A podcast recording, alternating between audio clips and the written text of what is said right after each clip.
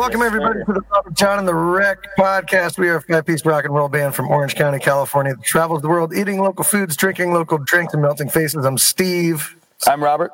I'm Henry. I'm Andrew. And I'm Warren. and welcome to season three of the Wreck podcast. Episode Yay. Happy New Year, everybody. Happy New Year. Happy New Year. Happy 2021. Happy New Year, everybody. So are seasons just the years? Is that how it works? Yeah, I was just doing a calendar year. Calendar year. It work. It'll be like you know, some seasons have more than the others. Some season has uh, you know less. Well, since We're we like live in Black Calif- Mirror. We're like Black Mirror. since we live in California and there are no seasons, it, that's it's just a year. Yeah. Just It's- change yeah. changes with the uh, with the calendars. Yeah. I have a I have a, a line in for Marc Maron to tell us how they actually are supposed to work for a podcast, but he hasn't responded yet. Damn it, Marc! Let Marc. us know. Yeah, We'll have him as a guest one day. that'd be great. That'll be that'll that'll be the uh, climax. So, guys, how was your weekend? How was the New Year, Steve? How was your New Year? Uh, mine, mine was, uh, the, the, yeah, pretty, pretty uneventful. Um, but yeah, it's a new year. Looking forward to it. And uh, I left the house today, so that was nice. Um, but yeah, that's about it. Henry, Uh, yeah, it was you know pretty pretty uneventful. Um, kind of the same thing, you know. This you just sort of do- you know doing the days, and there are some days, and then there's other days, and it was just another day. And then uh, at midnight, it was like, oh, it's a new year. You know, wonder wonder what that means. Andrew, Epic. Um, I had a dinner party with my friends who have all had COVID.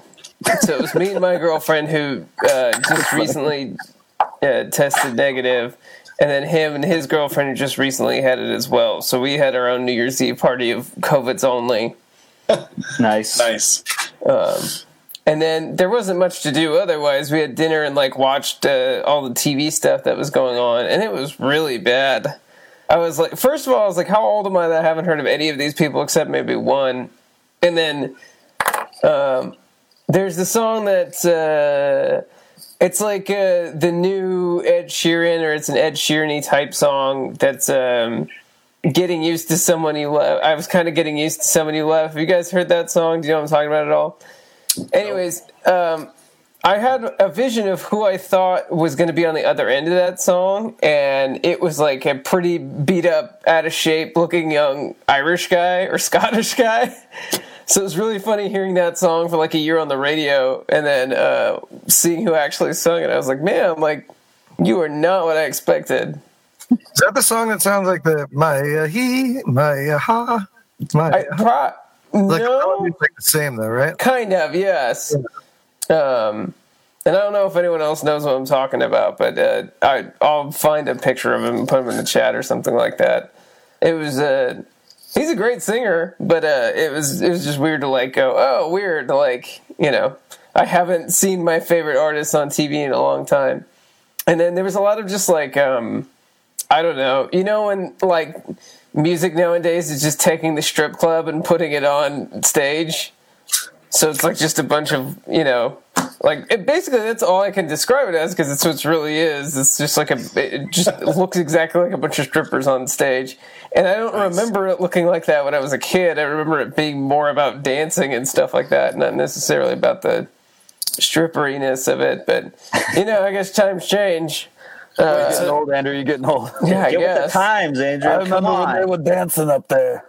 So, and just to clarify, this is you were watching like the ball drop ceremony in Times Yeah. Square. Like the So Ryan I- Seacrest version, which in my mind is supposed to be like the toned down baby version of something. So that's supposed to be stripper gate, whatever, like 2021. So this, uh, uh, it's weird to me that that stuff's like on network TV.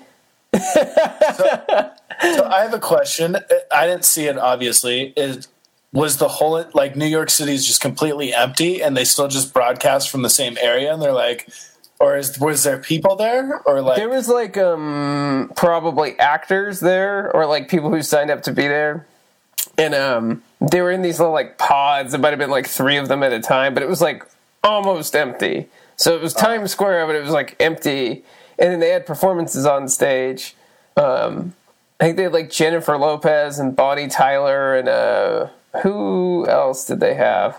Some like rock person. I can't remember. Had Cyndi Lauper, right? Cyndi Lauper. I'm sorry, not Bonnie Tyler. Yeah, because they had Cyndi Lauper and then the the musical guy. Who's the musical guy? Steve. He's like a black, uh, flamboyant guy that was in musicals lately. I don't know. Oh, okay. I thought you watched it. All right, never mind. Yeah, so it was a The Bonnie Tyler thing.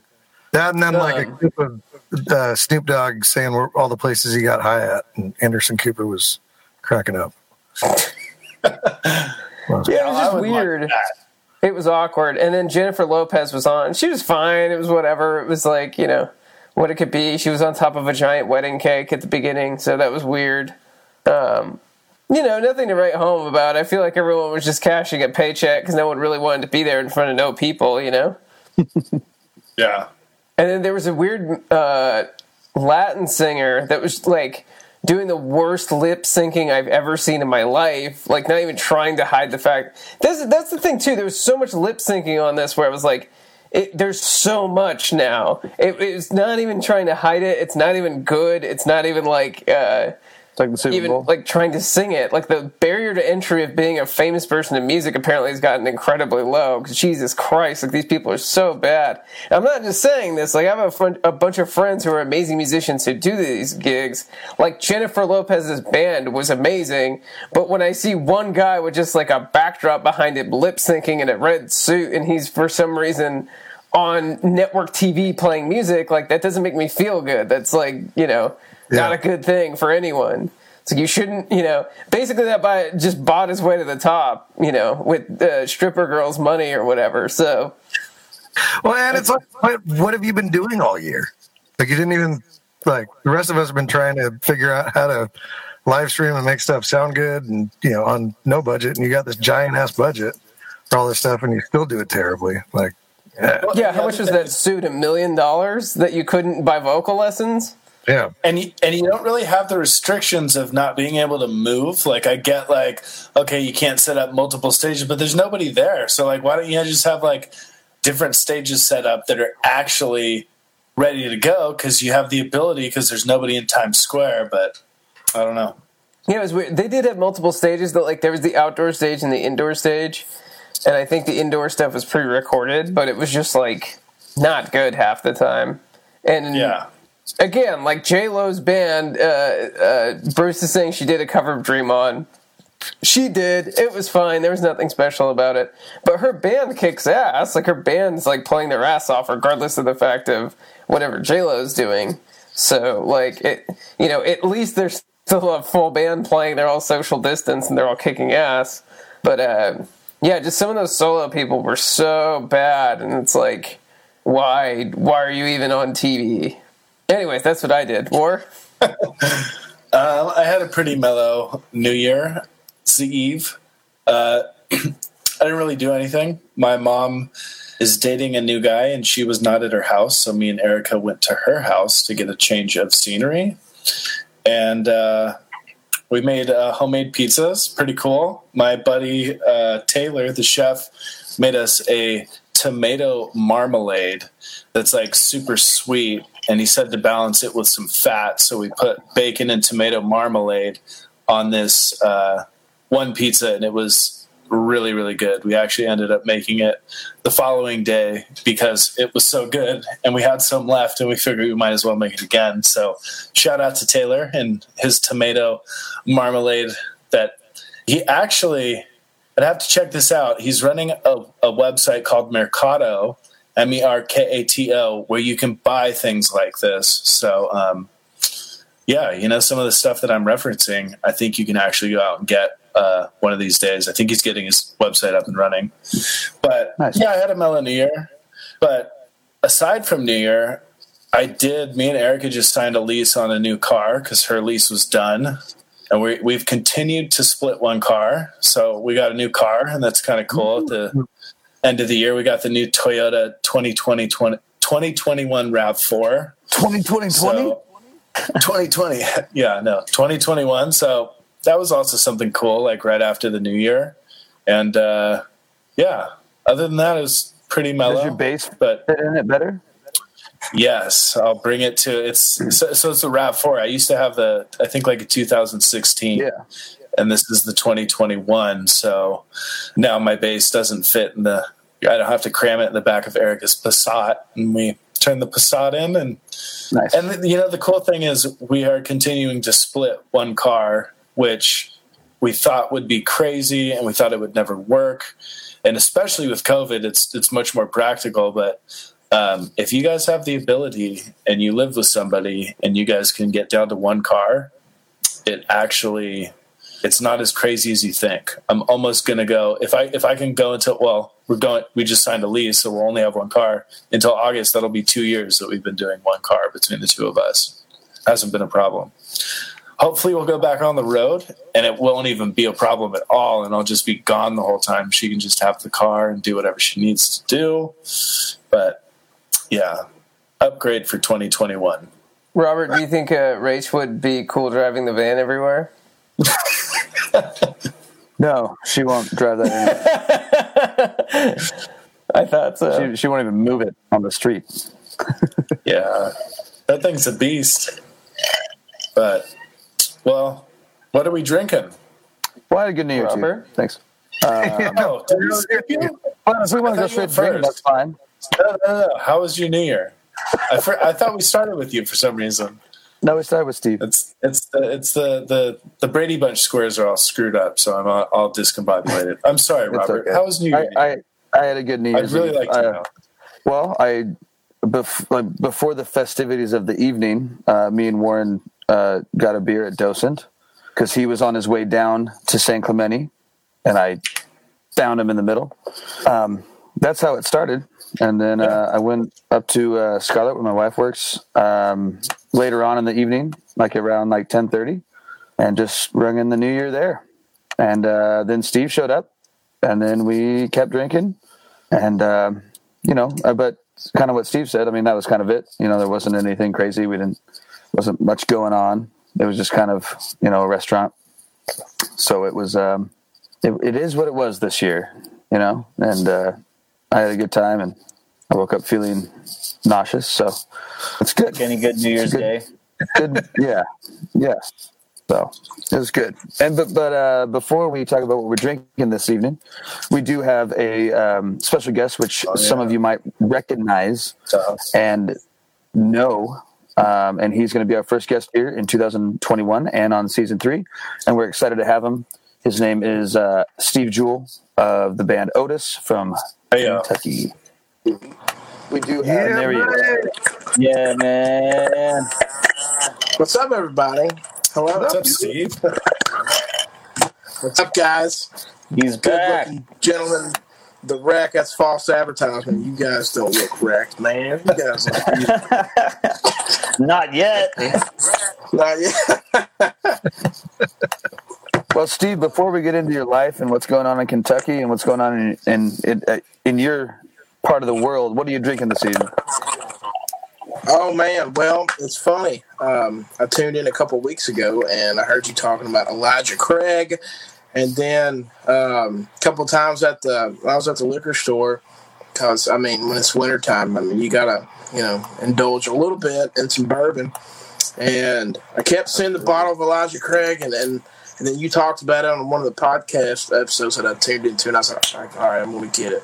Robert John said, you got to get it. If it's good, if he gives us sad. I mean, I know it's from Kentucky. I'm not, I don't think I've tried it yet until after I heard you talk about it. So, Elijah, Craig, thanks to my boy RJ. Thank, thank Right you, on. RJ. You're welcome.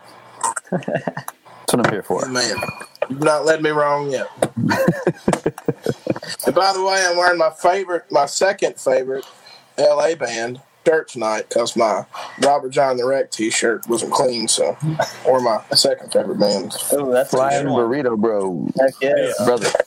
They're great. They come second us, to you It's a dope shirt too. Damn it, Gram Parsons. We have to be number one in Steve's heart. Right.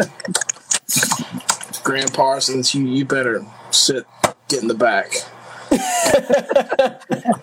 That's right, baby, because Henry rides captain up here in the front seat.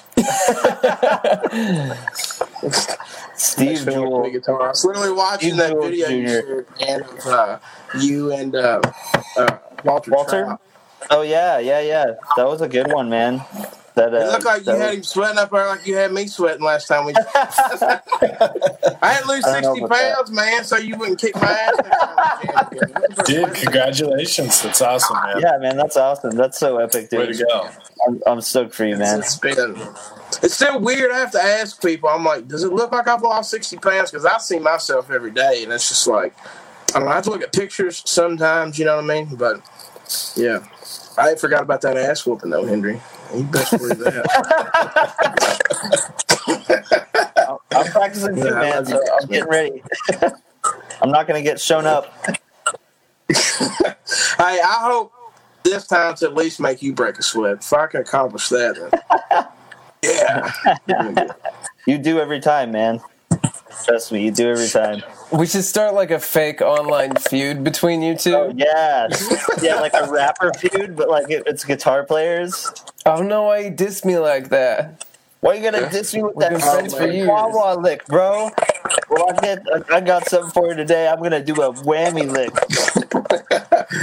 I was what I was, what was I was thinking earlier. Um, I was like, if Henry don't have a quote, I was like, he should. I'm gonna give him this one. I can't remember what I was gonna say. It was something like um, it hit me earlier. Uh, something like you, you better sit down or you better hold up or go practice. I can't remember what it was. I have to think of something better. I have to remember what it was. Well, we'll have enough time tonight for you to probably remember. I think Yeah. should be enough time in the evening. Figure it out. A shout out to my, my good friend, our brother from Kentucky, Jon Lawhon, bassist for Black Stone Cherry. He's tuned in tonight. Oh, right. Nice. Nice, What's up, John? excellent. Some of the Cherry guys tuned in. What's up, buddy? He's over in the other part of the neck of the woods in Kentucky, down the road, across the other holler. You know, Yeah, we'd in the other holler. what are you drinking, Andrew? I love it. Uh, the first thing you saw me drinking was soda water and bitters with Fancy. root beer flavoring in it. It's really good. Um, this is tequila. Ooh. And Derek actually got me this. I, I forgot I actually had something to show off. So this is Tierra Noble, Nice. and it's a what am I looking for here? Is it in the just in the saw it. Yeah, Añejo. Thank you. It's good. It's pretty medium. I think he had another one that was the mezcal version of this, and it was really good. And they got it at some specialty shop in Vegas. Nice. And I haven't seen this before, but they said it was either. like um, a new distillery, so like you can't find it a lot of places. And the guy at the store really liked it, and this like he was recommending it to everyone. He's like, I bought ten bottles of this for myself. It's the best thing that's not expensive because no one knows about it yet. It's good. Damn. What, what was it called one more time? Tierra Noble. Tierra Noble. Nice. It means bomb ass tequila in Spanish, I think. Was there a worm that comes in it? Was there a worm in it? No, It's false. It's not real. it's not Yeah. real tequila. Fake. They got a worm in it. At least a Sour Patch Kid, you know, kind of worm maybe. Or what are you drinking? I'm drinking water on day four of only drinking water. Uh, I don't call it a water diet because I'm not really dieting or doing anything like that, but I am just drinking water for two weeks. And uh, I've gotten really used to drinking flat water, which is funny because for the past year on this podcast, I've been drinking bubbly water. And uh, I don't know. Uh, uh, I almost like I had a sip of a uh, what was it a uh, Topo Chico, and it was all bubbly, and I was like, oh, I almost feel like this is cheating. So I've just kind of been sticking with flat water. But um, yeah, I don't know. I decided to do this two week water challenge where you just all you drink is water. I just eat normal. Although the thing I have noticed is only drinking water, I feel like I eat a little bit less. Uh, I don't know if that has to do anything with drinking water all the time or not, but um, I don't know. It's pretty cool. So What would you normally drink other than water that would make you eat more? I don't know, like soda or something sugary or Ah. something that's not water. Do you do you regularly drink soda, Warren? I don't. I don't Oh, okay. drink soda, and I don't really drink sugary drinks too much. That was kind of my question. Like, what are what are you? Yeah, I don't know. That's why I thought it was weird that I'm like, okay, I don't seem to be eating as much, and I'm just drinking water. It's not that much different than what I Do you have do. different drinks for like different pizzas that you eat, or you like that and, depth Exactly. connoisseur?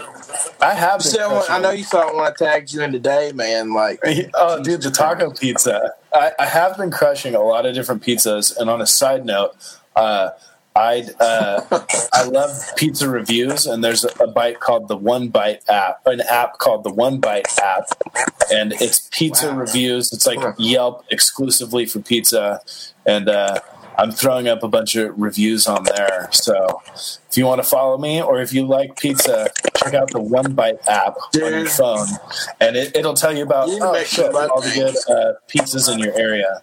My headphone plug came out. you need so to make some mukbangs of you like sitting in your car eating all these pizzas, and then uh, that can be your OnlyFans, and I'll subscribe to that. Cool. Let's do it. Twenty five bucks. Five bucks a uh, OnlyFans. You want to see me put this in my mouth? Yeah. Subscribe to my one bite. You never know. Bar. Yeah. Yeah. Oh, I love it. That got weird quick, but anyway. Henry, what are you drinking? Sorry.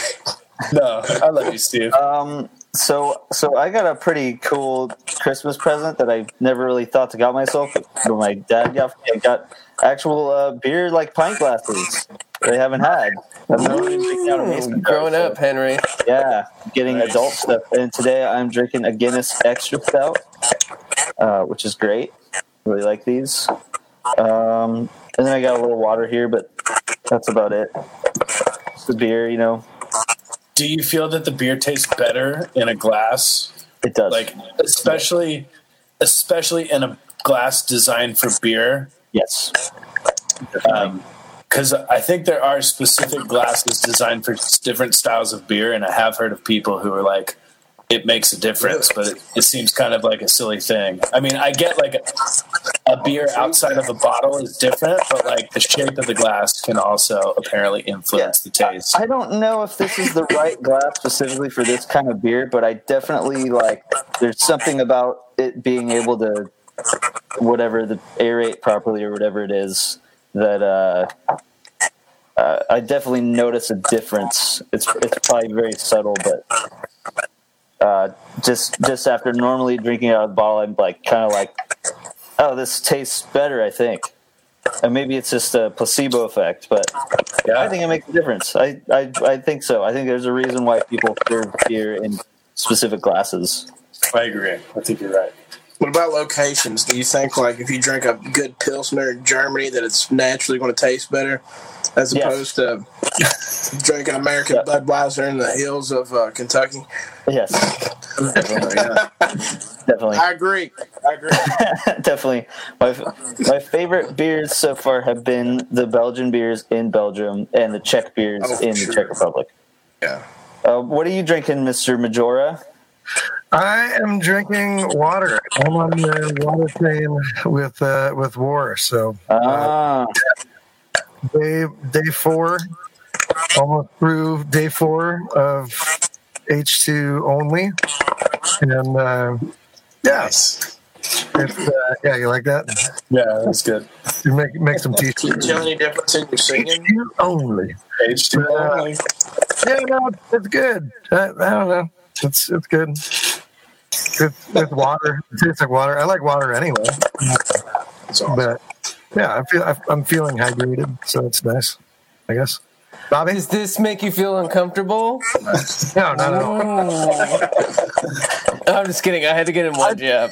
I I don't think that I'm going to do the uh, still water only. Um, if I was thinking about going going to the Wayfair to grab some dinner tonight before podcast, and I didn't. I just ended up eating some leftovers that I made. Um, I made a shit ton of, of pasta with homemade sauce, which was really good. But it was enough for like our entire band to eat, and so I just put it in Tupperware and stowed it away. And Crap, baby.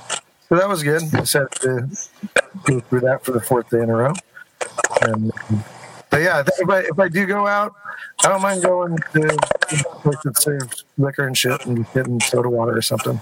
I do like soda water with lime, but yeah, not doing any Red Bull, no coffee, just water and water based only stuff. So yeah. What about you, Bob? Well, I um, I was going to have Elijah Craig on here because me and Steve already talked about that. Uh, but I'm down to such a small amount that I probably wouldn't be able to even drink it on here because I probably drink it before we even got to this portion of the podcast. Um, so I decided to go with another Kentucky, uh, just Buffalo Trace, very standard. Yeah. It's, it's, it's very Oh, standard yeah. to me. Yes. Um, so I'm just drinking like a Robert John iced tea with Buffalo Trace instead of Jack, and uh, in honor of our Kentucky brethren here. Um, so yeah, just Buffalo Trace with some Yeah. soda water, delicious. that's that's the Henry Had James iced tea right there, Robert. Buffalo Trace. That's true. I know. I know. I just uh, that's why I have Buffalo Trace in the house because I never drink it. So. Um, but you know, I it's good. think I got. I think I got you that bottle I- probably for it's, it's still it's still here. day For what? For your birthday. Oh yeah. Well, that really. Just my save your cheap whiskey for your cheap Kentucky cousins. That's I think I think Rach has been doing a number with it then. no, I'm just kidding. Ouch. Yeah. Just kidding. Love it. Love it. Love it. Yeah, and on I like Steve's note, I made a, I made homemade uh, chicken tortilla soup last night, but I also made enough to last for about four or five days. I think so. I'll Nice. be eating that for five days. Way to do it. Yeah. Cooking every day is stupid.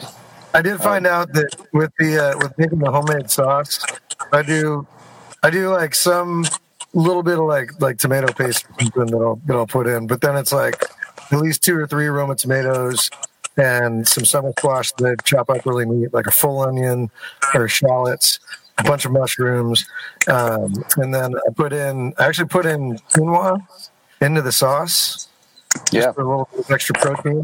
Really Look good at this guy. Look at this and, guy. then- and parmesan and uh, and just I mean I'm using like shredded Mexican cheese, um, but it fits perfectly in the one big pot that I have, like just enough for the whole packet of of penne. with onions and penne. So they're great. It's like just about to brim over with this brim over shit.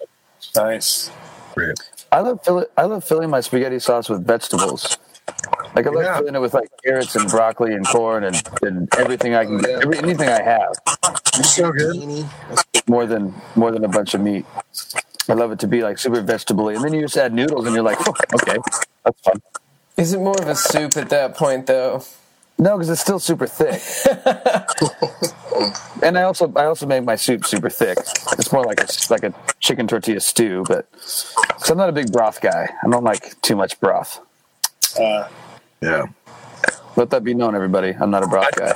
I do put a little balsamic vinegar It's thick coming back. into the sauce. It ain't thick. He ain't messing with it. nice little when you simmer it for a long time to reduce it. But we got to do a Speaking of cookbook.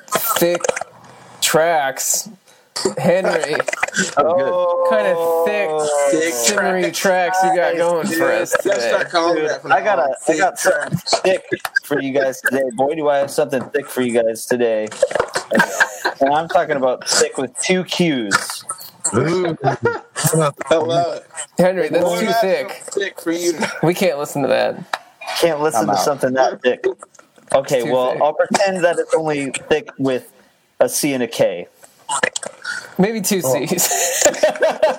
Only thick with two C's then, even though it's secretly thick with two Q's. But it's thick. Mm. Heard about that thick We, track uh, we had a uh, we had a keyboard player uh, as our as our spotlight last week. Uh, it was Mr. Jimmy McGriff. So why not keep the keyboard train I bought that on vinyl, by the way. and uh, the Jimmy train going and uh, talk about uh, Jimmy Smith this week, Nice. who is uh, probably a top five soloist for me. Um, I know that's maybe not a common thing for people to say, but but for me, just just across the board, like I love him hearing him play as much as I love hearing my uh, favorite guitar players. Uh, he's just awesome, um, and the people that know Jimmy Smith know that he totally slays super duper hard.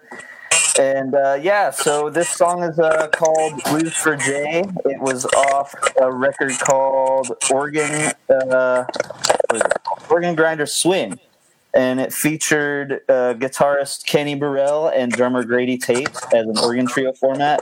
Uh, amazing, amazing jazz record, uh, one of my favorites. And this song in particular showcases Jimmy Smith. Um, plays a little unison line head with Kenny Burrell and takes it away and just Blow Your Mind, good, amazing. Uh, this song is called Blues for Jay. It's from 1965 off the record Organ Grinder Swing from Jimmy Smith. Take it away.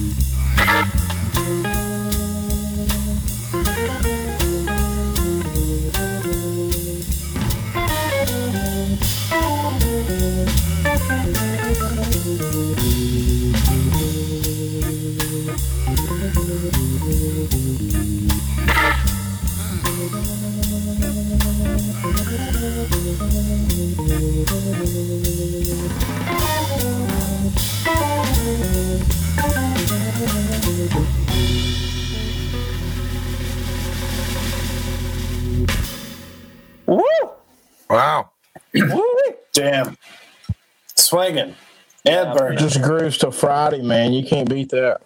Yeah, I'm pretty sure his organ caught on fire at the end of that jam. Yeah. Yeah. Yeah. Yeah, and this and then hearing him scat and stuff and Yeah, like the mic is picking him up, picking him up, doing making all these making all his noises, and like I catch myself doing that from time to time. But but that's like that's when you're just totally in the zone, and he's just so dialed in on that, making all these sorts of crazy noises as he's soloing. That's pretty uh, thick, man. Yeah, I told you it was gonna be thick, yeah. A thick jam. the thick jam, dude. Thick with uh, three cubes. Uh, Triple Qs. It's really tough to make B3 sound that clear when you're playing it that fast. So, like Yes. those Yeah. fast lines that he's doing, there has to be like extra magic in his fingers for them to come out and with the clarity that they Yeah. do. And that's like the magic of him, Yeah. where he like it's really B3 feeling still, but then he's playing these like incredibly fast lines that are also like extra, are taking up a ton of sonic space. You know what I mean? It's like how the hell do you do that? Yeah, Uh, and then yeah, the magic's in his fingers and his phrasing. Yeah, Yeah, the articulation's just insane, man. Yeah, like in order to get that, you you really have to hit everything like up, up, up, up, up, like almost like a like, like a horn player doing like hard tonguing, you know, like Yeah, because it's gonna. Steve knows that when you touch a uh, note on B three, it's automatically just because B three going to be twice as long.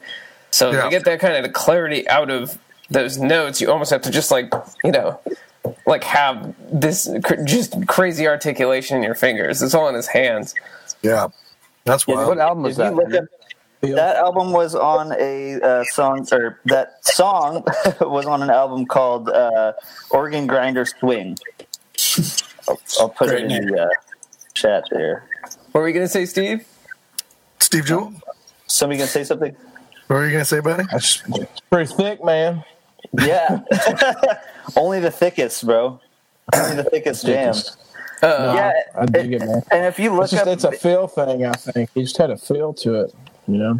and if you look up videos of Jimmy playing organ, like there's lots of old, like you know, black and white and, and color uh, stuff from him playing in the '60s and his organ trios. His hands are like ginormous. They're like freaking huge. Uh, and and uh, he did this thing on that track that I think is crazy, where he's like holding a note down with his thumb Yeah, and soloing, like stretching his hand all over, you know, like over like you know, like two octaves above where his thumb is, or something like that. Like it's like Damn. insane what he's doing. Crazy. Yeah, it's just it's just like every every chorus of that blue of the of the jazz blues thing is just like this whole other like oh god, it gets even crazier than the last chorus. Mm-hmm. He probably could have been a hell of a guitar player. I wonder if he played guitar. That'd be a good question. Possible. It was great. I like his loved it. stuff too. 'cause It's pretty accessible. Like it's Yeah. just like a couple choruses and that's done. You know what I mean? It's not trying to like be overly crazy. It's not like ten or fifteen minutes long. It's almost just Yeah. like the pop version of jazz. Yeah. And uh, dude, I was listening to after we talked about like organ trio stuff. I went back and listened to a couple of his records. He has a Christmas record where he does a duet with Wes Montgomery on something, Uh-huh. and it's like Yep. amazing. Yep. I was Um, I listening can't to that the remember other which day. track it is. It might be like um, It's it's baby, it's cold outside. yeah, yeah. They Yeah, do like Didn't he do something with that. Michael Jackson? Who? I think he did something with Michael Jackson too, didn't he? Jimmy Smith? Oh, Hmm. I don't know. I, I think it was I have maybe no like idea. um, maybe later on in his career. I think I know he done something. I think I, if I remember correctly, with Quincy Jones and Frank Sinatra. And it seemed like, of course, I'm uh, you know he did all kinds of probably collabs and playing with different people. But seems like if I remember correctly, maybe Dr. John too. He did something with Dr. John and, and like Michael Jackson for some reason. I keep thinking it'd be a good something good to look into. wonder if, if he played on um, um, Thriller or something like that. One the- Uh, it says he's on shit. Bad. He could be Oh, heard okay. on the title track of Bad. Apparently, he played on Yeah, Bad. That's that's a good memory. yeah. Oh wow, crazy! I had no idea. And then was recorded with BB King, Dr. John, and Etta James. He basically played with everyone. Right? Yeah. It's, Yeah, he's one of those there's dudes, there's man. not a, a lot of people he didn't play with. Well, Right. and, and the other thing I read about him too is that he was kind of this link between the funk R and B world and the jazz world because he does a lot of covers of, of R and B and like funk songs, and even even like into the seventies, he was totally doing like a crazy funk jazz thing. I was listening to his record Root Down the other day again, and just like I think we talked about that record last week Uh-huh. and and was just like, dude, this is this is totally it's it's like accessible, but it's just like totally insane jazz funk jams, but still not not going into like complete uh, abstract outer space world. Like it's sticking to a groove and just kind of like taking that to into the stratosphere, but on like a uh, I, I don't know, you know, staying in the groove, like a, like a very groove oriented thing. That's awesome. Yeah, great, great player. One of my faves. Yes, great jam too. Good choice.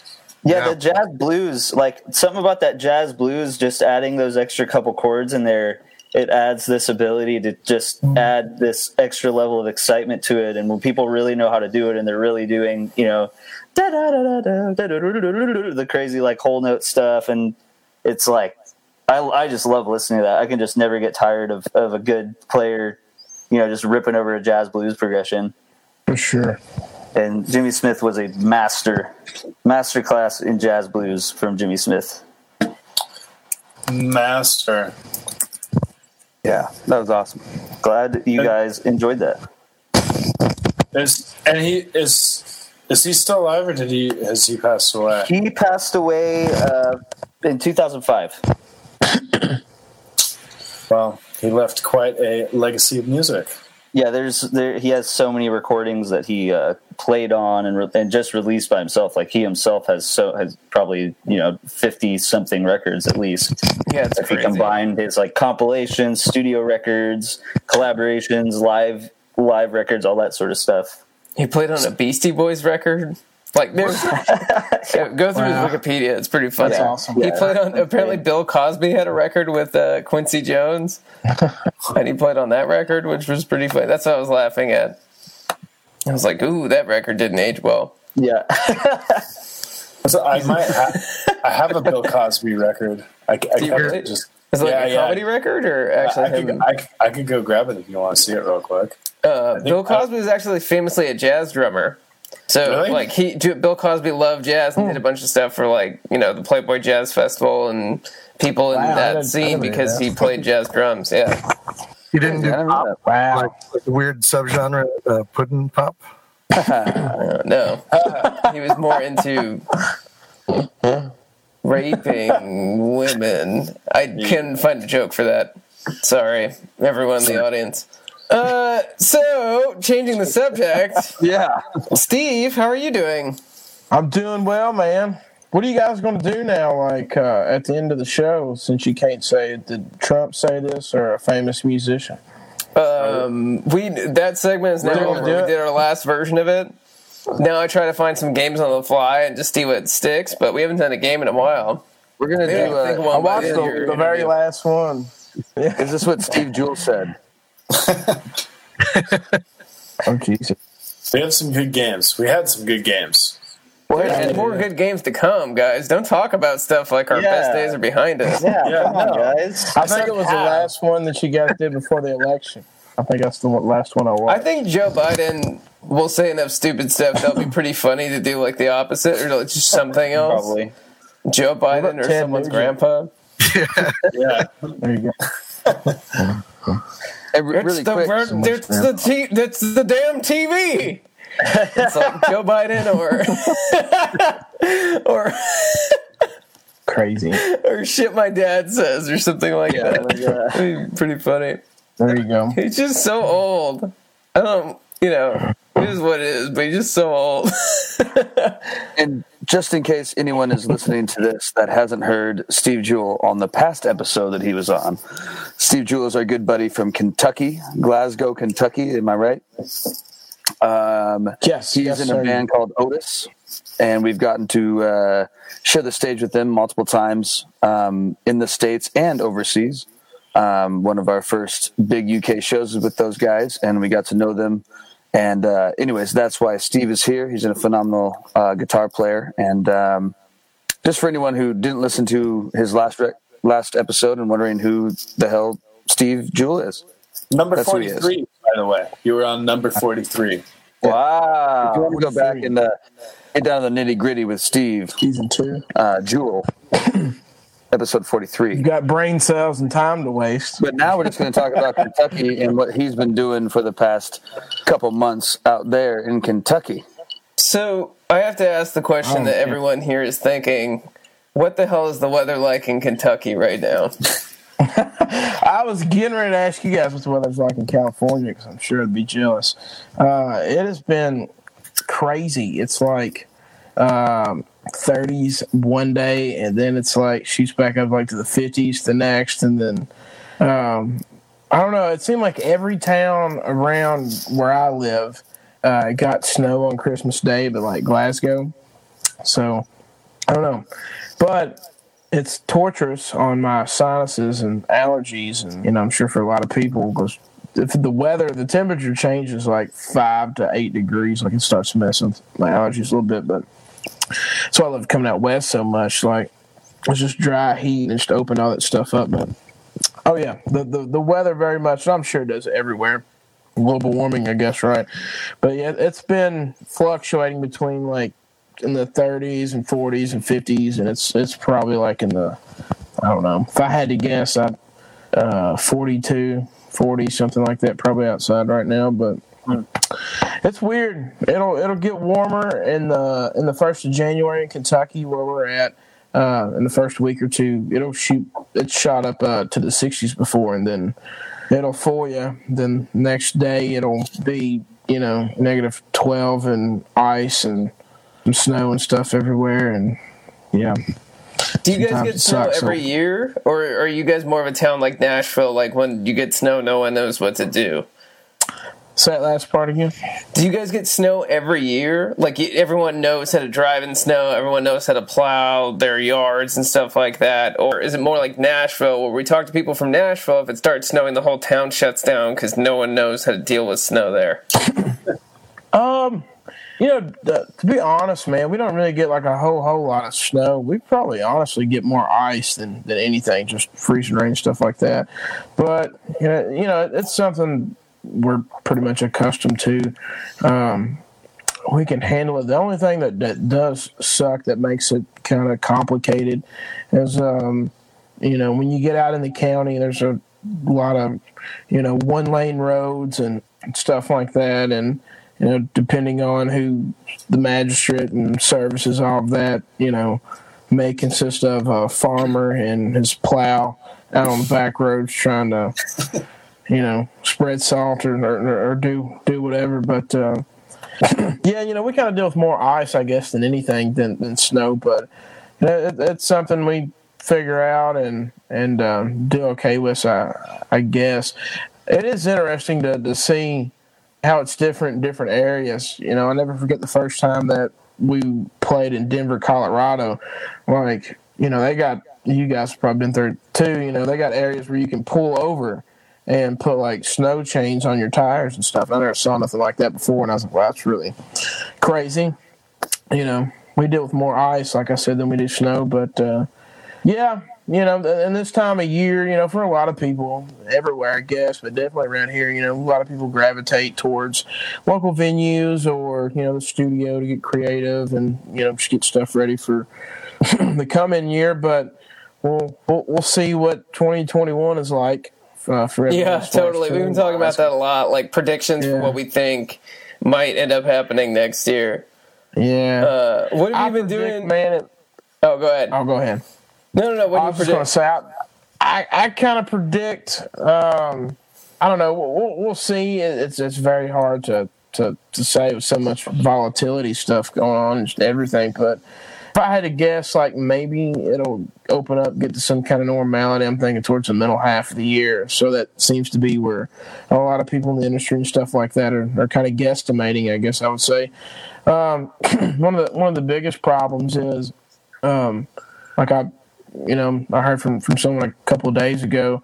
Um, like they'll book shows right now, and you know you'll have bands and artists. They'll be on the plane to a show, or get on the bus or in the van or whatever, and then they get there, and then the show's canceled. So, you know, maybe last minute or, or whatever. It's, it's just hard to tell. There, there, there's so much. Um, it just varies from state to state, town to town, city to city. You know, it's kind of up to what they do or don't want to do. But, um, you know, and I know we talked about this last time I was on. It has been interesting again to see people kind of be forced to to get creative and think out of the box and, and do different things. But yeah, man. Um, as far as what you know, I've been doing. Of course, I've, I've got my radio show, and then our band's got the Otis Road Show, our podcast. So tell us about that. Don't uh, you know? Uh, tell us a little more about your radio show. Yeah, so I I started out uh, this year. I had it online, and you know, I don't know, man.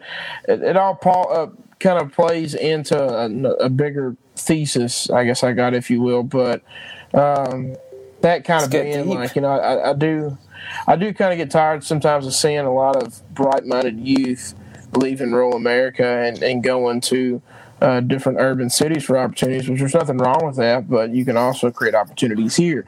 And one would argue with Sirius XM and, and online streaming and stuff like that, you know, why would you want to do something like community radio or whatnot? Um, just because I can. And it's fun and it's there, and community radio still very much works in certain rural towns, rural, you know, rural American towns. That's why we still have a traditional publicist. I handle all of our digital marketing, and but we have a traditional publicist that works a lot of traditional press for us because we still play what one would consider, you know, B markets or C markets or et cetera like that, where a lot of those forms still work. So as you guys know, um, you know, like like Europe for you know, for example, you know, people still obviously listen to the radio and bands like us over there and buy publications and pay attention to those certain mediums of media. But uh, you know, it, it's been fun because it, it's been a way, you know, I can kind of serve local businesses here in our town, offering sponsorships, you know, for my show. Um, also feature music education because that's very important to me as well. The next town over in Bowling Green, Kentucky, there's a Bowling Green Rock Band Academy that I'm going to be teaching at this upcoming semester.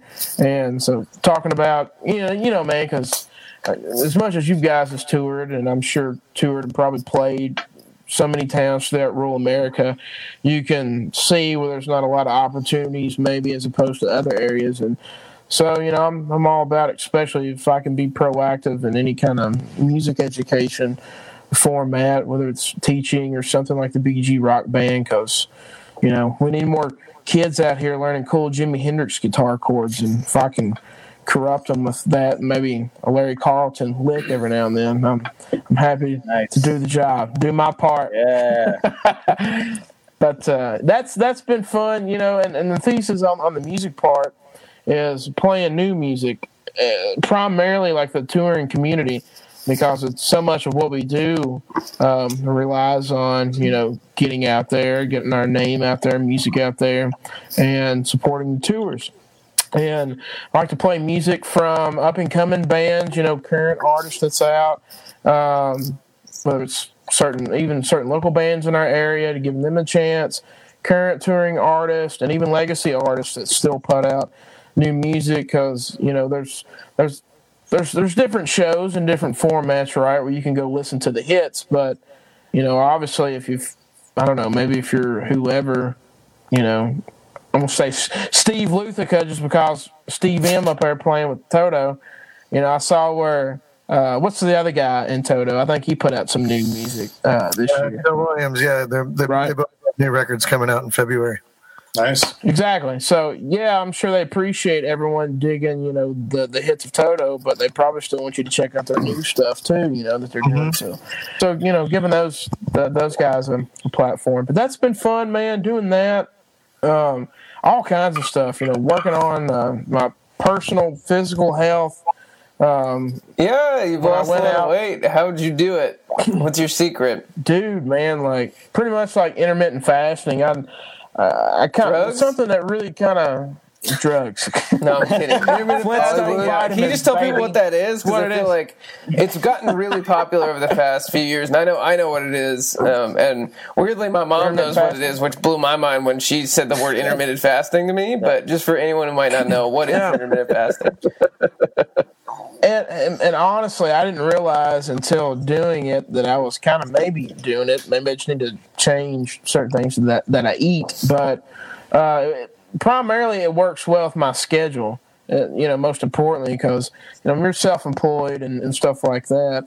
Uh, every second obviously counts, and you know I don't really sit down and, and, and think about or want to kind of enjoy a meal in depthly or, or spend a lot of time eating and you know unless it's like with someone or you know or a meeting or you're on the road hanging out with your bros or something like that you know but uh uh, you know i probably eat like one actual meal a day now and then uh, snacks i guess kind of just like in small portions but um, I think you know it's about knowing your body and knowing what works for you. I think one of the best things someone can maybe, if I had to suggest, is maybe doing something like a cleanse, um, maybe like a 30 day cleanse or something like that, because you got to figure out, I think, what works for your body, because what work may work for me may not work for someone else.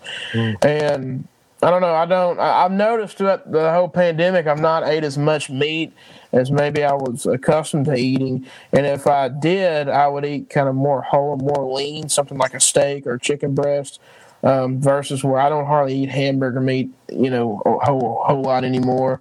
Since, you know, then you get older, man. I think your taste buds change. And, and honestly, one of the, the biggest things is, is Jesus Christ, I could own stock in Tums.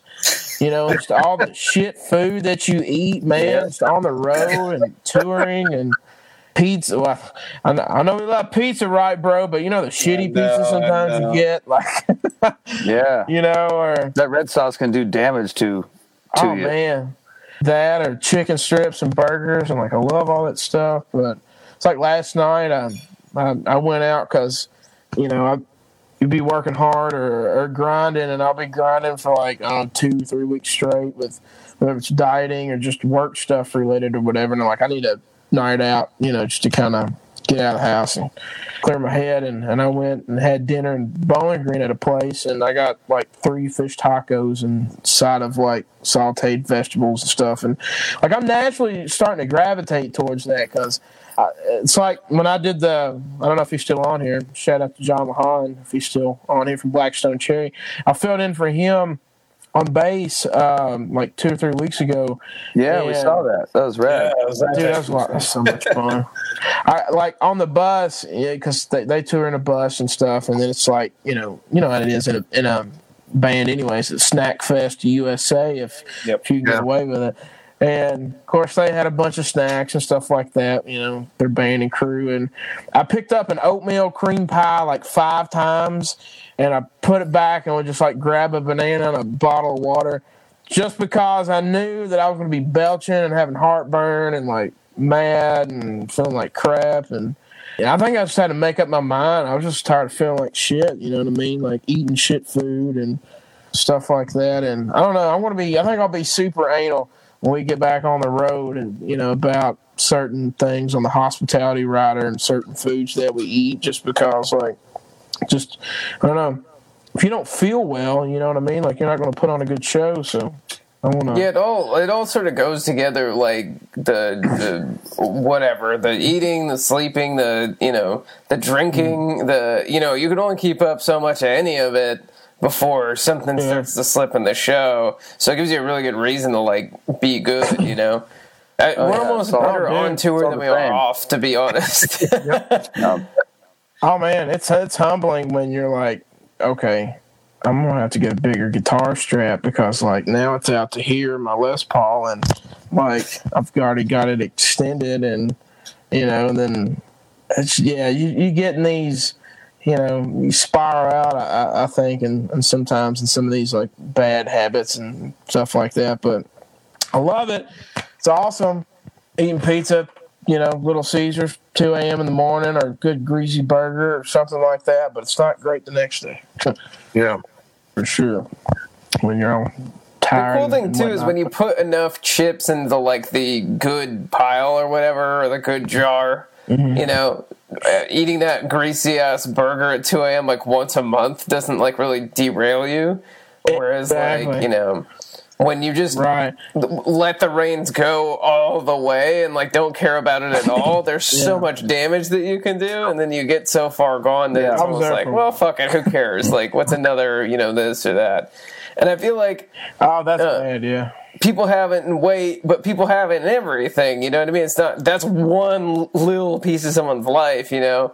Whereas it might be that, but then when they go out, they can't handle their drinks. Maybe it's drinking. Maybe it's um, you know their job. Maybe it's whatever. But like everyone treats something like that, where it's like, well, I'm so far gone in this that I might as well not do it. You know, so. It's cool that That's- uh, that yeah. the hardest part seems like consistency. So that's really cool that you found that your stride with that kind of stuff. Yeah, man, it's definitely being consistent is, is the big, big, huge thing. You know, it's it's awesome to we're all can be creative people or have creative moments and come up with a lot of creative different things, but it's the follow through and being consistent with it. You know, and Yeah. um, I, I started really trying to change the way I, I thought around it. Um, not too long ago, maybe like two or three years ago, thinking, you know, like if I can get this kicked right now and under control while I'm still like in my late twenties, you know, it, it would be easier instead of waiting until I'm diagnosed with something in my 50s or or 60s, and then, you know, I, I see people where they're so used to eating a certain way or living a certain way, and then it's becomes normal and it's harder to, to change and if I can just eat shit and and, and, and do the work and, and get by now in my twenties, you know. I read something like uh, hard choices was it hard choices, easy life, easy choices, hard life, that kind of thing. Yeah. So kind Yeah, of it's applies true. to different It's things. true. It- As dumb as that sounds, it's like that. And then the more you don't think about it, the more you just decide all that shit in advance, like the easier it all becomes. You know, the more it's like ah, I just don't do that. I just don't do that anymore. Or like even something Yeah. like you guys doing the cleanse right now. You know, it's like I, I already Yeah. decided I'm not drinking anything except water for 30 days. So you don't even have to think about it anymore. It's not even a decision to make. You already made the decision. Yeah. Yeah. So there's a lot of power in like just making those decisions beforehand and then just sticking to them because you made it. You know, that's cool. Um, did you make any stupid COVID purchases because you're sitting at home too long looking at guitars and looking at pedals and stuff like that? I know I did. I just bought a microphone that I probably shouldn't have bought. and Um, other than like stocks and day trading stuff. which I feel like everyone is an That- that- expert in now. You use the word volatility, I was like, hmm. yeah, Where have you heard that word before? Hmm. Figured me out. But yeah. Other than that, like, uh, no, probably not, man. I, I guess just trying to mess around on some stocks a little bit. You know, my ETFs and mutual funds and dividends and blue chips and I, I am. chips and Uh, I I'm the exact opposite. Where I was trying for a second when everything was crazy, and I just pulled it all out. I'm like, I'm not playing this year because it's Smart, man. there are no rules, right? Like, there's no rules to it because it's like. Um, Tesla's like leveraged 300 times its earnings and it just keeps going up. And you go, well, you should probably sell, right? And it's like, it just doubled. so you, there's no, there's no rules anymore. It's just like, you know, it, it can all just explode at any minute and people are just playing the fucking casino, you know? right. That's the thing, man. Like I, like today, actually, I bought a couple fractional shares today. So kind of like what I'd done is I was looking at projections on maybe like different capped ETFs, uh, with the most growth potentials and stuff like this year and in the next five years and ten years and stuff like that. You know, I'm trying to fund my re- retirement plan. I was watching something. Uh, uh, commercial on TV the other day with that Marcus Lemonis guy or whatever. He's on one of those spin-offs of Shark Tank or whatever. Showed him in Nashville and stuff like he's trying to get in the music industry game and he was talking like to this guitar shop or something. He's like, Well, I see where the music's made, but where's the money made? And I was like, Listen, bro, if you find out and you don't tell us who's been doing this way longer than your ass has, man, I'm gonna be mad as shit. if you find out where the money's at, man, you don't tell us. Yeah. You know, Robin Hood that shit on us. You know what I mean? Yeah. He's like, yeah, I see where the music's made, where the money's made at. I was like, man, ain't that the damn question? The- Yeah. Yeah, I got the Robin Hood thing going. No. It's it's up a little bit. I'm just gonna let- I'm gonna let it ride though and see see see how it's how it goes over the next year. I love it. Yeah, I- yeah. What about uh, like media or whatever? What have you been watching to stay sane? I watched like uh rewatched all of Workaholics.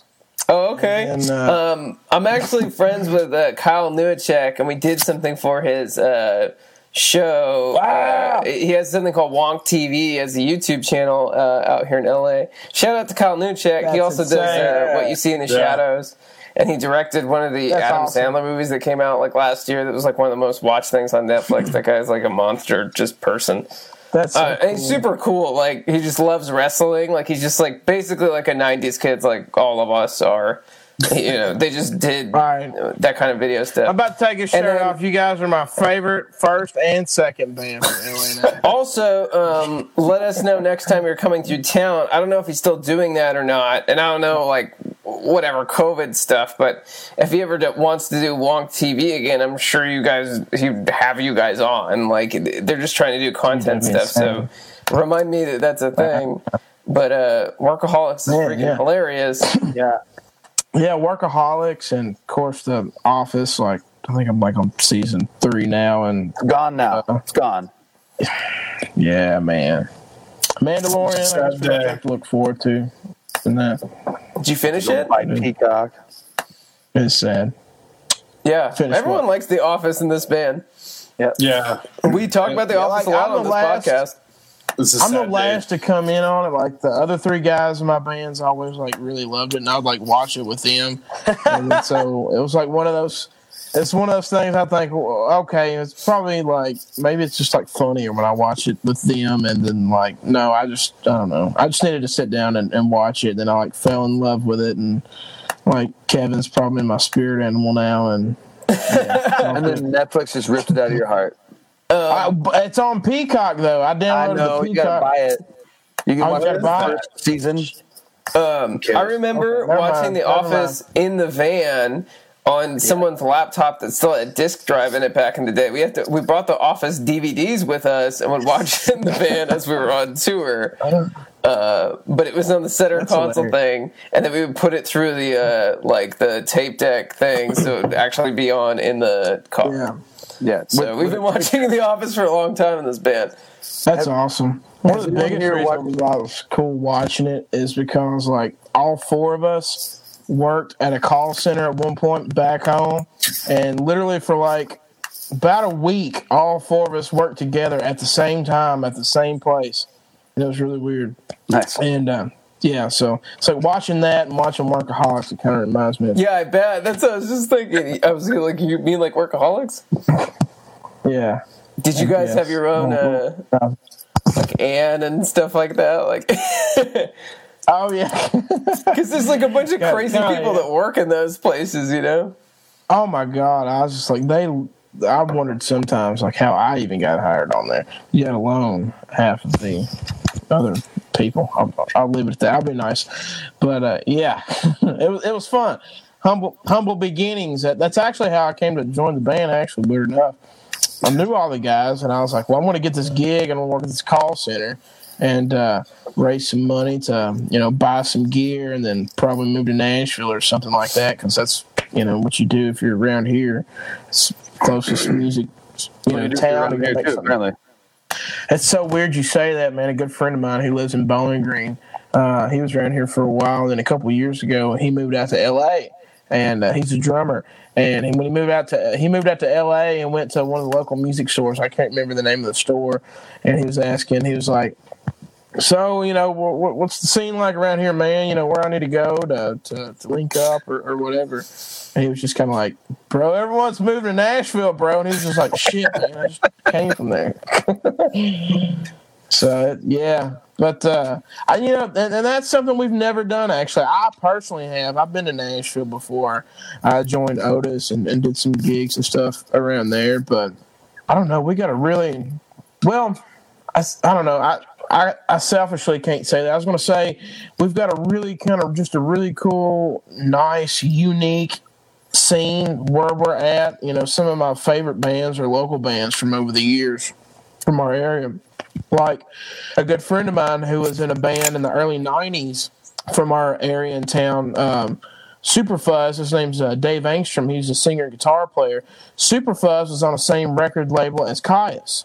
And they actually, I think, maybe even did some stuff together. And then later, my buddy Dave Angstrom uh, was in a band uh, called Hermano with uh, John Garcia from Kyuss and maybe the bass player, I think, from Kyuss.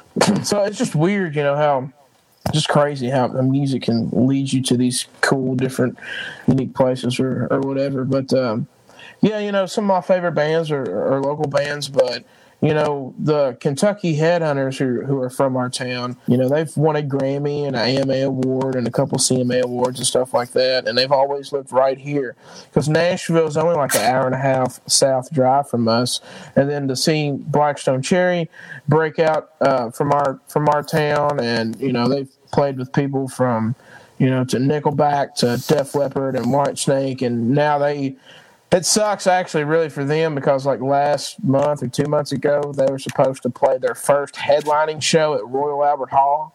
Oh wow, how cool! Yeah, didn't.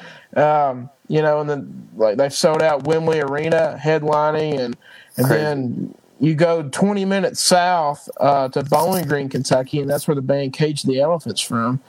And my Morning Jackets from Louisville, Chris Stapleton's from Eastern Kentucky, Sturgill Simpson's from Eastern Kentucky, Tyler Childers from Eastern Kentucky, Dwight Yoakam, who now lives out in California. Uh, you know, Yeah, they all move George here Clooney. eventually. yeah, that's it's weird. So you know, there's there's there's a lot of musicians. Billy Ray Cyrus, Miley Cyrus's dad. I think we talked about that last time. There's been a lot of Exile. You know, the famous rock '70s rock band. I want to kiss you all over. Um, a lot, a lot of people. But you know, as far as our area, uh, the Kentucky Headhunters and our for us is always regionally kind of been like our Led Zeppelin or Beatles or something. And you know, a lot of people around here obviously look up to Black Stone Cherry, and it's always been encouraging. They didn't have to leave home and move to Nashville, and uh, definitely when you get older and you know you start understanding, you know, money and business and all that good shit, you realize it's much cheaper and lucrative to live in South Central Kentucky versus Nashville. Hell yeah, it is. Oh yeah, I bet.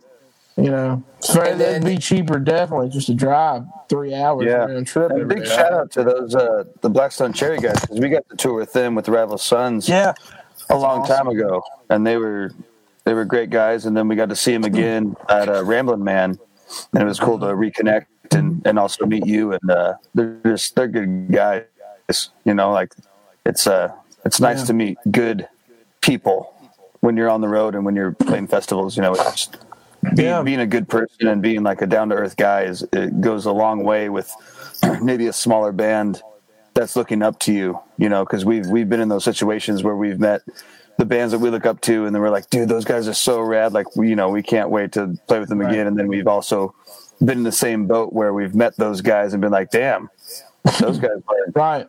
Dicks. Well, let me ask, You know? let me ask you because I know this is kind of cool.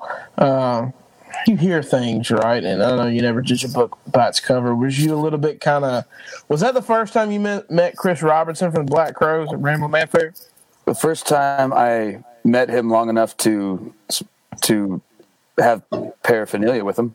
There you go. so I was kind of like, you hear things or whatever. They've all the Black Crowes has all had their turmoil, and you hear Yep. different perspectives or whatever. And so you know, you know, you never know, and you never know if someone's having a bad day or they're just Yep. stressed or want to deal with people or not. But I was really surprised, like how cool and nice you know he was to all of us and everyone that was around and Yep. stuff. And you know, no, it's really Yeah, cool. Super, It's really super down to encouraging. earth, super approachable.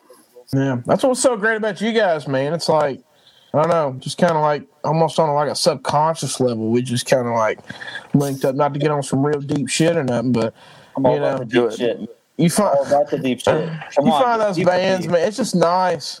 Yeah. Yeah. For us, it was like, yeah, like another band that gets it. You know, that's out there doing the same things, been around. done the same crap that we've done. They get it. They know what it's like, and you know, it's just yeah, you get it. You just understand. It's like we got this force, the force. and- and there's fourth, something we have- about that.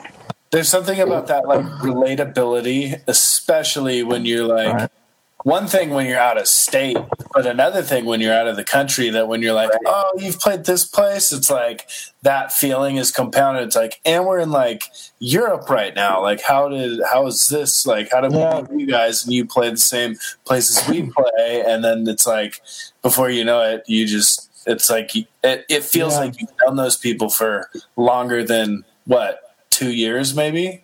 I feel Yeah. like we've known you for like Before you know it, seven you're or eight. Podcast you know what I mean?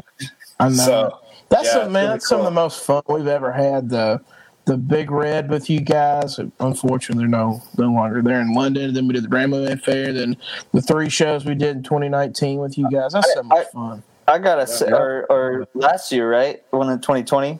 Yeah. Yeah. We, Uh, yeah, 2020. What am I talking about? Like That's all good. I can't. Yeah. keep that it. was, I was Yeah, 2020, Say, we did I was three in gonna say, man, like like the jams at the end that we did every night was some of the funnest shit I've ever done. That was like, I will never forget that stuff. That was some insane, insane guitar jam session debauchery, Magical. like full on, full Oh my god. Yeah. epic. That would be the So fun. much All the cruise people ask for Otis to be on the cruise because you will see some badass shit between Otis Oh, wow. and Robert Right. John the right. If you like Yeah. anything we did last year, you'll definitely like them, and you'll Yeah. like um, what we would do together. Yeah. We're just Yeah. throwing down like dirty six eight blues. Yeah, dude. Oh, man. yeah, and Yeah. funk jams and Neil it. Young covers and three part guitar slide harmony. Heaven, man. Yeah, yeah, we eventually have to have Boone on. It, would he be good at something like this, or uh, Oh, dude, absolutely. Like he did an interview the other day, and I just told him, I said, I called him. I was like, all right, I'm not doing any more. You're doing them all. like, yeah, I guess I'm whatever. If you want to, you know, I can talk shit and and cut up and talk music and all that good stuff. But Boone, like, I guess if you want to have a more serious conversation, maybe All right, maybe Boone. Boone's good. right, Boone Froggett. You're next. Yeah. Boone, he's awesome, man, because he'll like he always trips people up. His perspective, he's such a he's got this mystique to him naturally, you know. Anyways, but uh, you, you'll hear people, and I mean, man, it's just where we geographically come from. He'll do interviews, and they'll be like, "I hear the Ronnie Van Zant influencing you, or Gregg Allman, or whatever," and we obviously love those guys, but you know, he always surprises people. Like he listens to a lot of female R and B singers and, and Motown singers and and different stuff like that. Like you know, we're like the late night shift drive crew in the van. Boone and I are, and then uh, you know we'll, we'll we'll spin out and geek out uh, a lot of different stuff. You know, from Al Green to Smokey Robinson and you know, different Motown stuff or, or whatnot. And I've had a lot of fun, man, this year of actually diving into some of the new age R and B stuff that's coming out. There's some really great shit Yeah. uh, in, in all genres of music, but. Um, I'm big like I love Brittany Howard's last record from the Alabama Yeah, Shakes it's, and really good. Anderson .Paak. Like I'm Oh, a yeah. fanboy Anderson That's Pack true. right now. So good. Uh, oh man, it's it's yeah. he's a It's Long really Beach interesting, guy? like- he's just like a Long Beach like high Yeah. school kid. You know, like it, he's such like a not larger than life person when you think about like all the stuff we used to. We came from there. You know what I mean? So. Um, Wow. Yeah, it's it's awesome. it's such a weird when he talks about his fan base. It's like hardcore people and like uh, the soul people, and then a bunch of people because it's what California is. It's like all these weird, like crazy people who like everything. Um, Yeah. have you heard it's of the Black beautiful, though. I've been listening to that record a lot. Henry played uh, one of their tracks on the podcast, and then since then I've been listening to the record. Yeah. They do this cover. I just got to talk about this because I've been fucking loving it. But do you guys know the song by Tracy Chapman, Fast Oh, yeah. Car? Yeah, It's yeah, like a yeah. weird song from the 90s, you know, that was like amazing in the 90s. And uh, he covers the shit out of it in the Black Pumas, and it's just him and a guitar, and it's so good and so yeah. spot on, and it's like Yeah. holy shit! Like This song was made for you to sing. No, but, uh, but also I don't want to call it neo soul because neo soul has its own sort of thing. But new bands doing that old school throwback soul sound, and they're probably like they probably just blew up into the biggest band that's doing it, right? Henry, would you say so? Or Black Pumas. yeah, Oh yeah, they they exploded this year. like that that Uh, Colors definitely. video has like 21 million views. Yeah, on it or yeah, they're like that. Something they, insane. they're they're up for like a couple Grammy nominations, and it's like all all of this has just happened in like the last year. Yeah. Like they've been doing their stuff- name until Yeah, they've been doing stuff since like 2017 or 2018. I want to say, but definitely like in the last year, year and a half, everything's just kind of just unfolded for them in a really awesome way. I remember Manny used to talk about them quite Yeah. like a bunch Yeah. in the tour Yeah. van. He'd be like, "Yeah, this Yeah. band, the Black Puma, is like Yeah. super good." Yeah, Manny, of course, is always onto something. him out. he different, played, he played him in the van a bunch too. yeah, yeah, Really? Dude, I really love that Heard 'em. band. Henry, you played on here, man, a while back, and I was telling uh, John Fred from Black Stone Cherry because I know he's into a lot of synth stuff, and I think he played some synth stuff on Black Stone Cherry's new record, Midlife from Oh, mild, Australia. mild life, mild There. life. Mild yeah, Life. Sorry, dude, Mild those Life. guys are insane. Midlife. Yeah, I love that group. Yeah, those Yeah. guys are great. the shit, man. They they do like it's like Yeah. uh yeah. it's like a Pink Floyd meets like disco synth broad Steve Miller thing. kind of on that yeah, it's super. Like whatever they're doing is super cool, and they're like really into like getting different tones and making guitars sound like keyboard and making keyboards sound like guitars and like super awesome. Like the grooves are not like crazy complicated or anything. Like it's pretty simple grooves, but they're just like laying into it in a really cool way. Yeah, those guys are from. uh I want to say Mel- Mel- Melbourne, Australia. Melbourne. Yeah. Melbourne or something like. Melbourne, Australia. Is that how you say it? Some, some Melbourne? crazy Melbourne? Yeah, they're, Melbourne. they're from Australia. Australia's got a bunch of crazy Melbourne. shit coming out too. Like Australia has so many has so Everywhere, many man. out. Yeah, So many countries, dude. yeah. I've been writing a song. There's this band uh, called Ginger Feet out of India, and there's like this really thriving rock scene going on in throughout India. And Yeah. there's this band called Ginger Feet. They open up for all the big bands that come to India. Like they've opened up for, um, I think maybe was it Alter Bridge or something with Myles Okay. Kennedy in it or something like that Yeah, um, a lot of other big bands and stuff. And they've got a hellacious following. They're in Rolling Stone Hellacious. magazine stuff over there.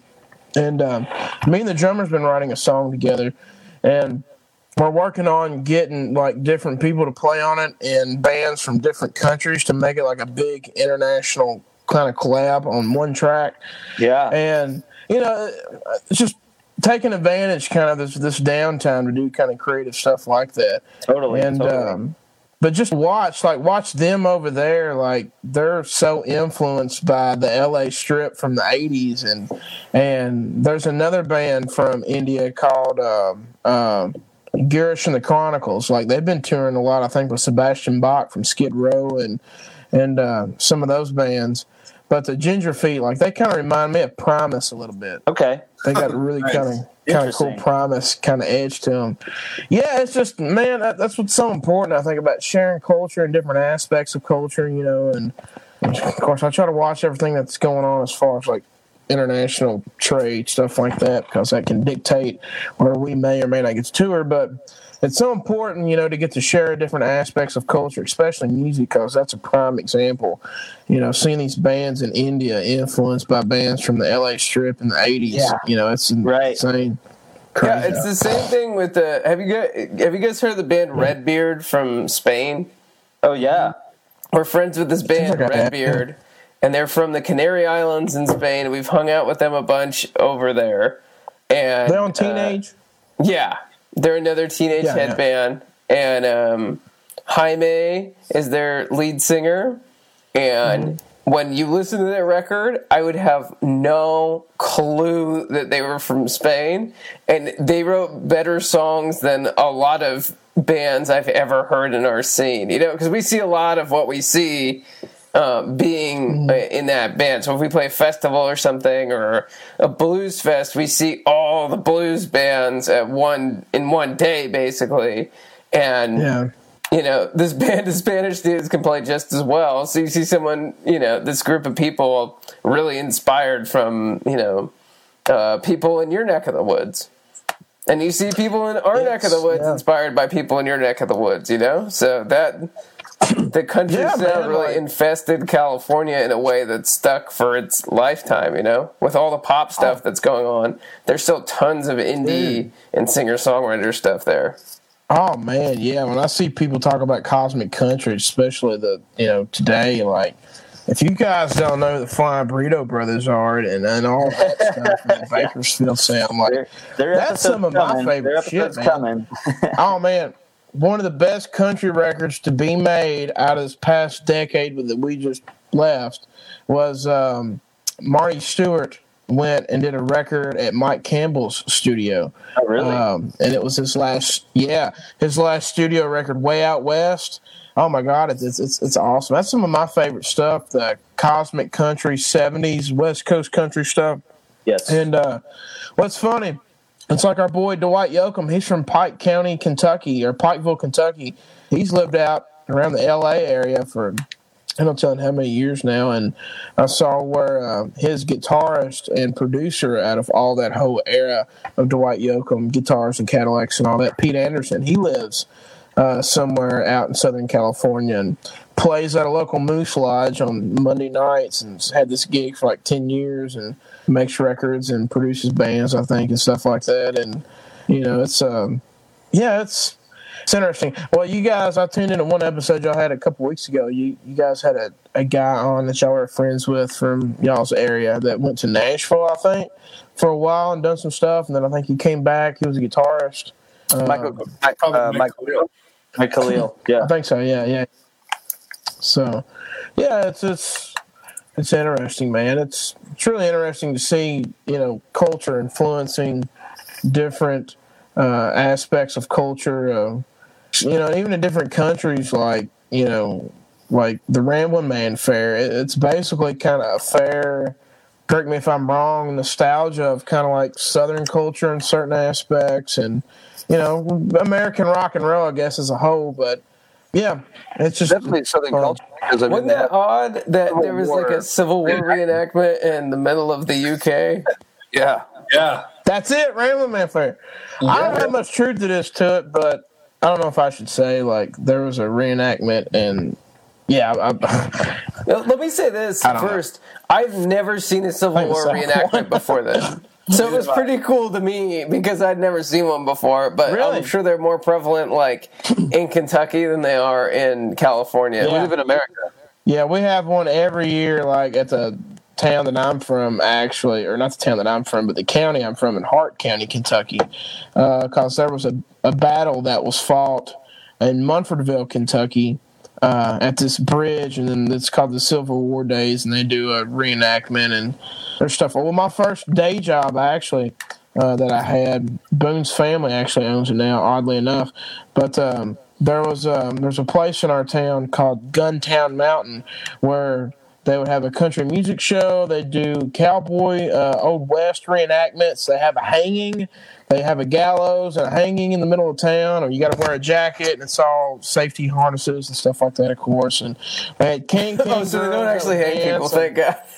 no, no, no. I'm just it's kidding. all like, yeah. Um, you know, and then like one of the skits would be like you you're part of the the Reed gang or whatever, and you go in and you rob the town bank, and then the you have a shootout in the middle of town with the sheriffs, and then maybe they kill everybody and wound one of the other guys. Very Wild West stuff, and then they have a hanging in the middle of town, and there's can can girls, and you know a magic show, a medicine show, a country music show. So This sounds badass. first- Can we go like right now? When does this happen? Dude, so my my first day job was working at Guntown Mountain, making like 150 bucks a week, and you know I'd get some beer on the weekends and some guitar strings, and put some gas in my '84 Firebird, and I played in the country music show, and I you know thought I was living grand and living large, but it was it was fun. It was my my gig that I had summer job, I guess I kind of that I had towards the end of high school, but yeah, so there's some of that stuff around, and some of that, you know, even kind of had reenactments that was kind of targeted about the Civil War because you had all that pre and post stuff. But um, yeah, it's fun. You know, it's fun sharing different aspects of culture, and it, it's fun seeing that interpreted, you know, in, in, in, different places that we get to go to, like Ramblin' Man Fair, and you know, seeing their interpretation of it. And um, ultimately, I think it's just nice to be appreciated. That's why I love playing Europe so much. I just mm-hmm. love and appreciate good rock and roll and you know American bands and watching yep. you know friends of ours like Black Stone Cherry, who's been very successful and well received over there. It's just always made us want to go over there and check it out too. You know. Yeah. Well, for sure. That's definitely something I miss. It is weird how desensitized people are yeah. here. Um, I remember playing a. We were in Austin, Texas, doing a South by Southwest show. We had one of our friends who's in the whatever Rock and Roll Blues Hall of Fame. Uh, I think it was when they weren't playing as Beau Gregory yet. They were playing as what was their old band name? Someone help me, please. Robin well old band. Yeah, Well Hung Heart. sorry. Was... And uh, uh, Robin does this piece. He's the guitar player where he walks out into the crowd and starts like playing guitar in front of someone, right? And the crowd was so desensitized. It was a group of maybe six girls sitting around like a bar table, and no one's watching the band. And he walks up to the girl and is basically like grinding on her behind her, and she never looks back once until he like literally had to tap her on the shoulder to get her attention. It's like, what the fuck is wrong with people these days, you know? Like, do I do I have to scream in your face and like literally yeah. scare you or something like that, like a monster at Halloween Horror Nights or something? You know.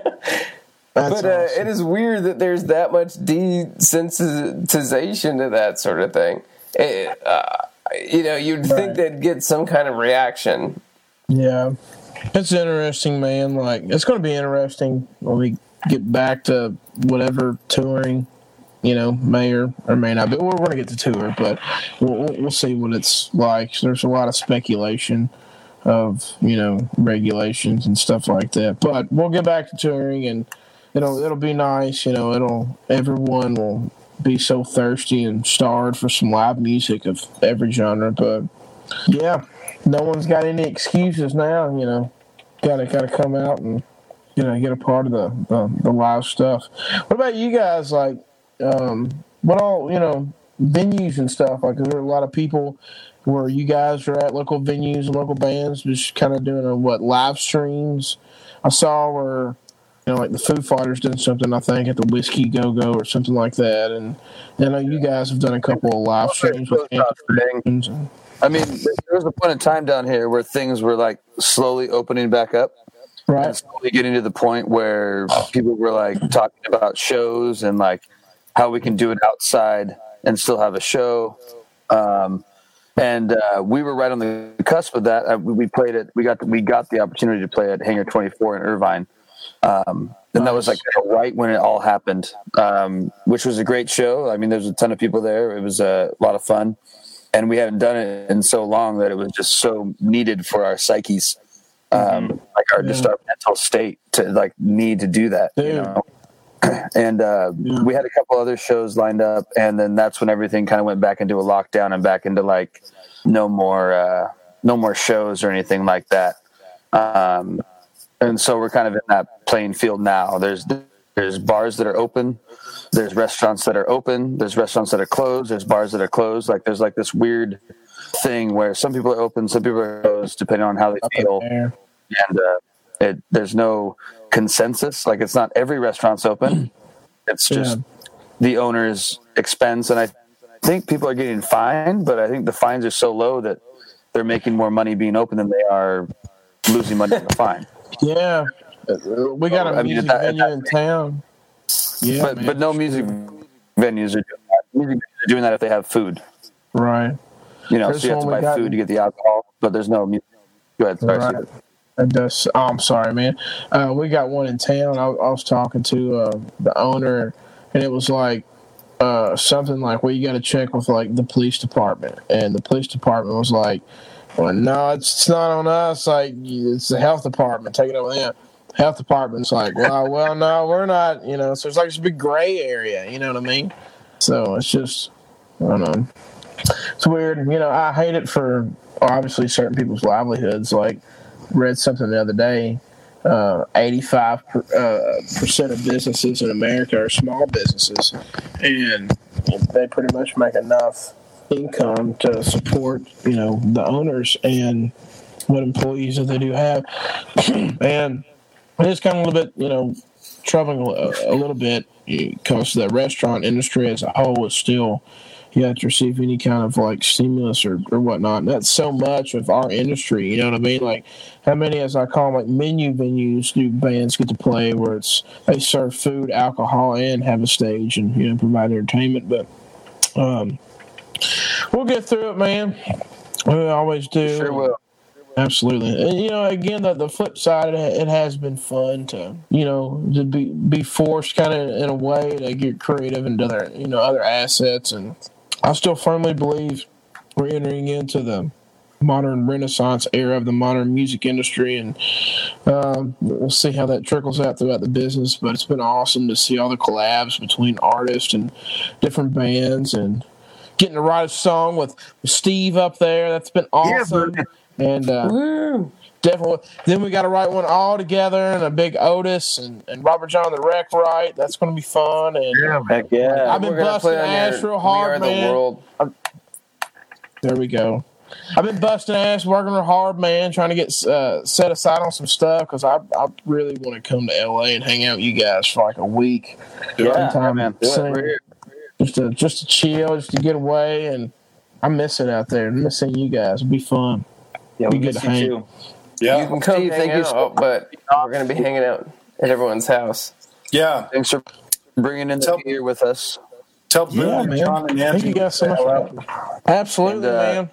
Henry's going to uh, send us land this plane this evening.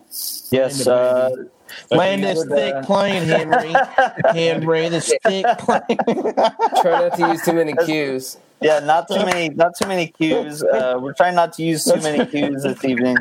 Um, yeah, you know, yes. just everyone, everyone stay safe and be good to each other and get wrecked. And uh, I'd just like to close this out tonight. I, I can't close this out without mentioning the recent passing of uh, Leslie West, the uh, legendary heavy blues rock guitar player from the group Mountain. So uh, we're gonna play a little tune from Mountain to close out and uh, just you know be good to each other stay safe and get wrecked. And this is a theme for imaginary western by mountain. Rest in peace leslie west. Peace out everybody